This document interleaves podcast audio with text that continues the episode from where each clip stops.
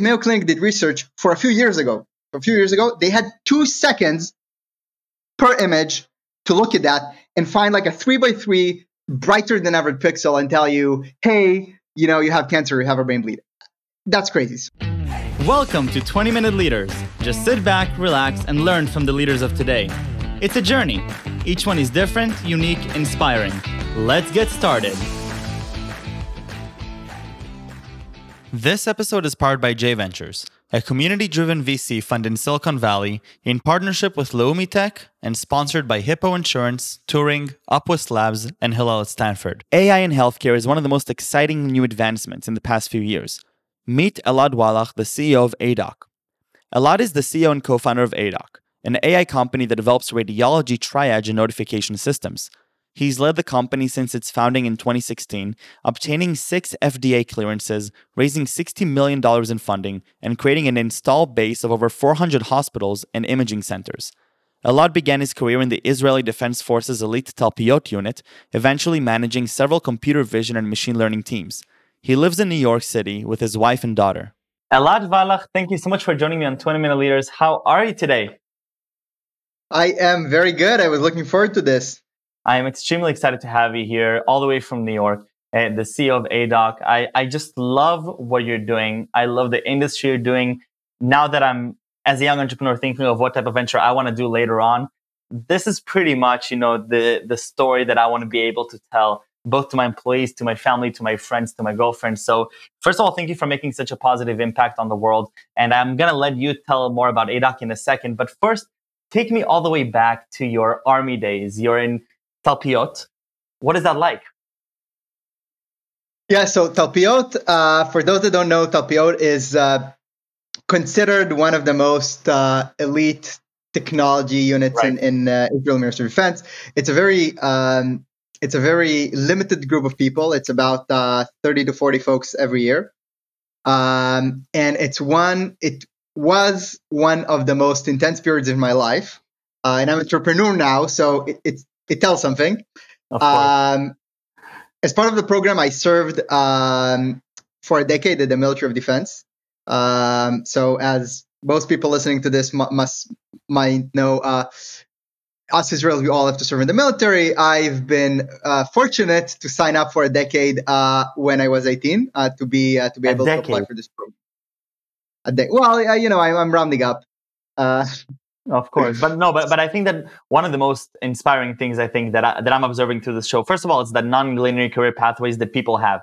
And I think that a lot of people, especially today, you know, I'm going I, at Stanford, I'm seeing this rush, this urgency to go and conquer. And you know, if you haven't if you haven't done made a billion dollars by the age of 24, then you're not really relevant. But but the truth is that at the end, in order to build really meaningful things like what you're doing with Aidoc, you need you need the mature experience. And I'm and I'm sure that those almost 10 years uh, as part of the IDF really, really served you well. Uh, tell me a little bit about what you actually did. Now, you went to the Israeli Air Force and you started going into artificial intelligence. That's also not the most common path for somebody serving in a military. Yeah, so I've been, as part of the program, I was very fortunate. The idea of the program is for, for us to innovate technology in, in the Ministry of Defense. So uh, I've been put in the in the Israeli Air Force when they didn't even know that they want to do AI. It was kind of like let's do some technology innovation. Let's build up a team of Talpiot grads. Um, and we, we it was actually kind of like doing a startup in in the military. Right. Uh we because we started going around and speaking with folks and seeing you know what are the needs. And ai started kind of building up. It was the the beginning of kind of the technological revolution with with machine learning becoming much more prominent. And so many use cases so many use cases popped up uh, and it was so at those days, I must say, I really enjoyed the service because on the one hand, it was starting something from fresh, but it was very, very technologically advanced, you know, working with academia and, and taking all this cool stuff that were on the shelf, but making them, you know, operational and, and, and making an impact. So that was kind of how the service looked. And at the end, uh, it grew up to be, uh, you know, to be now it's a, it's a whole department. So I'm, I'm very uh, fortunate to be there uh, when when it got started. Amazing. And so you finished Talpiot, and you. How do you even get into health tech? Because what you're doing here, regardless of the fact that it's leveraging deep technology and you're going really into artificial intelligence, you really are going into a very difficult industry that has a huge barrier to entry, right? Uh, there's a huge upside and huge impact to be made. But what leads you towards healthcare? Yeah, and it actually all ties to the to the Talpiot roots. Uh, so let's imagine me 18 years old for a second. Uh, I was this uh, pretty nerdy kid. Uh, not a lot of, let's say, awareness into what I want to do. I just, you know, I, I, I knew I'm good with computers. I, I, enjoyed that. I enjoyed solving problems. Um, and you know, to be honest, I was a bit, I was a bit, uh, let's say, um, what is a cocky at the time, but you know, I knew I was the smartest kid in class, right? It's always like you learn that way. And you go into Talpiot, and basically the first thing you, you learn is that you're not, you're finally not the smartest kid in class. You see there are people much smarter than you. So you learn humility. I think that that's a very important lesson. Right. And the second thing I was kind of drilled with is that we have talent and we need to use it for a good purpose. Uh, and it's something that they kind of drilled us to the, the core of our DNA. And I must say that if, you know, when I was 18 years old, I didn't really think about what I want to do with my life, with, you know, with my capabilities. After finishing the army, I knew like I want to be in an area where I make an impact, where I feel the impact, and when I do the world some good. Uh, so that's because was the overarching thesis when we started this. Yeah what we call the, the gimel gimel. So, so you know that you want to make a positive impact on the world. You know that you want to leverage deep technology and the convergence to the field of radiology and using artificial intelligence. How, how come? So, so people, you know, sometimes give lectures to kind of early entrepreneurs. They ask me, you know, did you have the idea? Isn't that the idea is all important with a startup?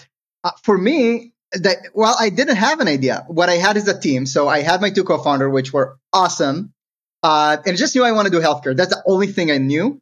And we kind of started going very deep into that domain. So we had this, I remember we kind of, you know, we were sitting on some beers, was late at night. We had this whiteboard with, with a ton of ideas, you know, like 20 ideas. That. And we started, we, there is this framework called the lean startup, you know, the, the one, uh-huh. the, uh, so we started vetting what are the risks for any of these, and we started, you know, narrowing those downs. Uh, we had a, a doctor, uh, a doctor, Dr. Galia who joined us at that that point in time. So we kind of started going through the ideas together and starting validating, you know, what works and what not. And Aidoc what definitely wasn't the first. I think it was the fourth or the fifth in the list. And we kind of validated and very. I remember one story that that's a funny one that and so the first idea was something in the ER. We knew there was a big pain point. People don't know what's happening in the ER. So we thought, how do we validate there is a pain point? Uh, so me and the doc, we, we both went to an, like, I don't even remember where, like an ER somewhere in Israel. And we stood outside the emergency department with like a survey and asking everybody coming out, like, did you find something wrong with the experience? And and they actually they kicked us out at some point. Apparently, you can't do that. Uh, you're not allowed to ask people what's wrong with, with their service. but I just remember like so much. Uh, it was very fun that period, like validating all ideas, asking people. Uh, so that was kind of the early days until we've met the idea of Aidoc, where we spoke with radiologists all across the world, and they kind of told us like, guys, we need we need this yesterday. Uh, and that was the, the origin yeah. of, of what we're doing today. So, so tell me a little bit more about the pain point because that's always the most interesting part. That, that also, you know, segues into the, the impact that if you were to solve it properly, which which obviously Aidoc is, the then then you really find find that match. So, why do radiologists need that yesterday? Is it a bottleneck? Is it a problem of accuracy? What what is the problem there? I think the easiest way to think about it is is looking at camera cameras in phones. Okay, so what happened in in iPhone cameras, right? So two things happen. A, you have much more resolution, right? So you have much more much more data per image. And the mm-hmm. second thing, everybody's now doing images, right? Everybody's doing a selfie. And the same thing happened with radiology. So we had cheaper, faster scanners, more more demand. So you have like more and more images. And not only that, the resolution of those scanners is 10x versus a decade ago. Right. So you have this massive overload of, the, of, of data. And you just, you need specialized people, radiologists. They're doing amazing job, really. They need to go through all of this massive amounts of data, mountains of data. They grew 10x in the last decade and, and, and give you interpretation. Nowadays, Mayo Clinic did research for a few years ago. A few years ago, they had two seconds per image to look at that. and find like a three by three brighter than ever pixel and tell you, hey, you know, you have cancer, you have a brain bleed. That's crazy. So that's the pain point we have in radiology today.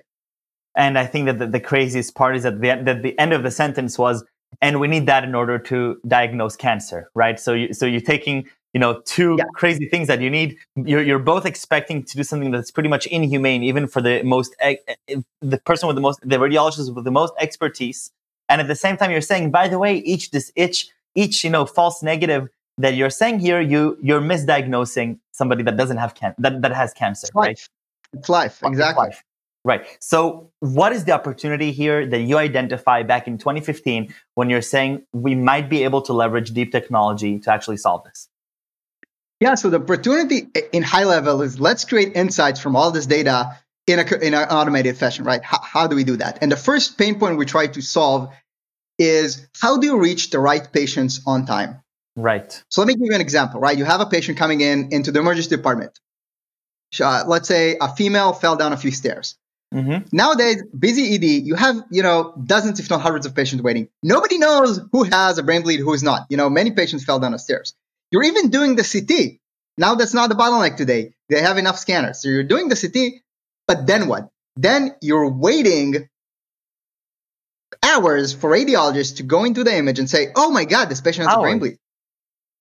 It really? could be hours for sure. And wow. for, for elective care, for example, you could have there, there are examples of patients, you know, waiting, you know, sometimes days. Unbelievable. That's unbelievable. And so, so what I understand from that is that the bottleneck here really is this is is the diagnosis and the interpretation of the of the image, right? Exactly. The question is, how do you identify the right patients you want to focus on first? So that's the first thing with data. How do you sift through the data very efficiently to get to those that need treatment right. first? And so then how do you actually go about and work with the hospitals? So first you have to get the data. You have to get them to believe you on some level. I'm guessing there's some overlap in the meantime where you have you're both competing and working together with the radiologist, right, in order to prove some point or or you know shift consumer behavior towards the world that you're imagining. Absolutely, and it's ne- it's never competing, by the way. So we took the position, and I think that's the only position you can take that it's not about a radiologist versus a machine. It's radiologist. There is this sentence I love. It's not about will AI replace radiologists. Is will it radiologists with AI replace radiologists without? Right. And I think that's where we come in, right? We want to make them like the the bionic super uh, super people that you know can go through images very quickly. Why is that an important distinction? Why is that messaging? It, it sounds to me like I have a feeling that it is a critical messaging, that differentiation, but why is it so important? Well, there are two reasons. Uh, a, because it's true. We can't, so humans, we're very good at, at solving comprehensive problems, right? So going through a lot of data and understanding, you know, what do we do with this patient and looking at rare diseases and aggregating tons of types of information, humans are awesome at that. What AI is good at is asking a very specific question and answering that very accurately and very quickly. That's where mm-hmm. AI comes in. So you need both. You, you, so that that's a that's truth. B, you know, obviously nobody wants to you know work with something that will replace him. So even if you're claiming it, which again I don't believe in, but even if you know, even if I don't think that's the right approach. Like you can't come to someone and tell him, "Hey, I'm going to replace you. Let let's work together in the meantime until I do that." I don't think it's a possible, but b I don't think it's it's a good approach in general. And this is why radiologists love the system. They love it because it makes them uh, be better. So can you share with me a little bit about what's actually happening with Aidoc today in 2021? You know, in hindsight, in hindsight, how many? You know, I know you're working with more than 400 hospitals, but on you know, paint me a picture of the impact thus far, and and then I'd love to hear from you. Where where is this taking off? Like, what what is the grand vision for Aidoc? So this last year, even though COVID uh, was was pretty crazy, I must say, we've uh, quadrupled in in in uh, in sales, and and if I think about company trajectory, so we got the first FDA clearance only two years ago, so 2000 early 2019, wow. right? First year is first penetration. You're getting it out there. You're getting your first, you know, sites, getting you know, convincing in the value, showing some traction, um, and just and radiologists were so hungry for something that works because they hear about AI all the time and you see it in home. You know, we have, we all have Alexa and we have like movie recommendations and Netflix, right? So they're, they're eager for AI.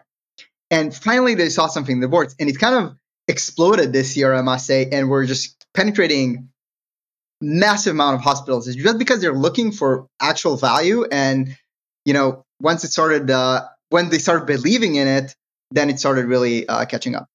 Right. And so tell me a little bit about this uh, partnering with hospitals. Uh, you're working with you know bodies that aren't necessarily you know at the cutting edge of the technology and, and uh, also you're like the explanations of what you're doing it's not like saying okay here's my mobile application here i can easily explain to you what each functionality does you're basically saying i know how to take the, this image and i know how to diagnose it uh, hopefully just as good as you know a radiologist can is there a problem with explaining it or, or was it pretty straightforward for them yeah so first of all just one quick clarification we don't do the full diagnosis. Mm-hmm. We just do it for the with the radiologist. So we, for example, right. we prioritize for him. Right. But in terms of what hospitals care about, it's that's actually a very good point. As a company, we're really focused on reducing the barriers for testing mm. because they're so skeptic. They constantly tell us, you know, is it real? Is it not? Is it valuable? Is it not? So the whole company is built around, you know what? Don't take my word for it. Just try it out. Right. That that that's kind of the concept of how we do sales. Don't take my word for it. Uh, and once you do that, then I think that that's the key. What we found in hospital sales: reduce the barriers, and then create highly measurable value. So those are kind of the two steps. Because even if you get in the door, it's hard to really understand the value if you're not measuring it. So the measurement part and understanding what is the impact you're doing is also key. So showing them, for example, that you reduce priority, showing them you uh, a reduced length of stay, that waiting time in the ED. Those are like critical things for them to see to be really convinced and be able to spend money on this. Right, and, and how important is the is the mission part from now the com- company perspective? So now you as sort of the, the, one of the leaders in the company, when when you look at the people that are working with you, how prominent is the mission and the overall you know vision of of the impact Aidoc is going to have? How big of a part is it of your day to day journeys? Oh, it's massive. It's massive. Um, and I'll tell you a story that one of my employees told me. So we are working, unfortunately, uh, very, very hard, uh, or fortunately, uh, depending how you look at. it. So it's not like I, I, sometimes I, you know, employees text me, you know, 2 a.m. Uh, we do, you know, we do maintain some work-life balance, but sometimes it's necessary. You know, we're serving, you know, 24-hour critical. Uh, and and I had one of employees tell me that that whenever he has like a very tough week, you know, with tough customer calls, uh, he we, we, get a lot of emails from customers. Um, for example, like about a patient that a patient that's life was saved, and like a doctor telling us a story. We get like two of those a week on average. And like he tells me he has this kind of a scrapbook, a, a, a virtual scrapbook with all of those, and kind of reviews them uh, over the weekend uh, to kind of get get him back energized. And I think it's you know, even medical device companies, I don't think that what I love about specifically what we do is that you really feel the immediate impact. I think all companies right. add a lot of value, don't get me wrong, but I think feeling that immediate impact is is is awesome. And hearing like that that story of of patient that really got got different care because of you, I think it's it's that that's what we're all about. I think that's incredible. And I when I look at what type of company I want to build for myself or or the types of types of companies that I'm truly excited about. I think that at the end it's about that impact. It's about really being able to wake up every morning and and you don't even have to explain yourself like why you're doing what you're doing. It's so obvious. And one of the things that I've been that I've been mentioning to a lot of my friends, one of them Dror Berman from Innovation Endeavors, I told them that yeah. my, you know I'm I'm starting to to think and one of the things that I told myself is as sort of a rule of thumb, no matter what company I build, I it has to be in a huge market. And the second one is second rule is I have when I explain what the company does within the second sentence, I need people to say I'm in. I love what you're doing. And I think that what you're representing here at Aidoc and and it, there's nothing to explain. I mean, it's obvious. It's a huge problem. It's a huge opportunity, both business wise, but it's making a huge impact on people. So thank you for all the for all the amazing work you're doing. Elad, I have to in the last two minutes we have, I have to pick your brain. Young entrepreneurs, what would you tell them? What would you tell a young entrepreneur just starting their journey? Um, you know, granted, you, you've done deep technology. Now you're the CEO of a, of a hugely hyper growth company. What, what key advice would you say? A, get a mentor. Mm. That's so key. Get a mentor and don't. It just I have I have a few uh, people that I admire and help me in my journey, and they taught me so much, especially for starting entrepreneurs. It's you, you really have to have this backup, this guidance. It really helps tremendously. Mm. Um, so that that's like number one tip I would say. Um, and two, get the right co-founders. And it's it's easy to say I can't find the right person, so how about I start with somebody that I have potentially less fit? No, there's so you're gonna have so many challenges, and the trust. And when, when I say trust, I mean it's a the safety to challenge each other, but also right. the trust that that they're gonna allow you to grow into your position. We're all inadequate yes. in doing that, but you need to understand that if you're doing something bad, they'll just tell you you're doing something bad. It's not a firing offense; it's a learning offense, if, if you know what I mean. And that I think is key. So those are, I would say, my two biggest tips: get a mentor for learning and get the right team. I, I, just love that. Elad, thank you so much for being so generous with your time. I really appreciate it. The last question and the most important one that I have is three words you would use to describe yourself. So I thought about it in advance. I'll do I'll do this. The first is Kaizen. Okay. The second, yes, Kaizen, uh, learning mentality. Second is effectiveness. Okay. Three is optimism. And four is rule breaking. of course. Elad, toda Thank you so, so much. Continue making such a positive impact on the world. I can't wait to see it grow from 400 uh, hospitals to 40,000 hospitals. And, uh, and, and I just love what you're doing. I love the mission. Thank you for everything and stay safe and stay healthy. Michael, thank you so much.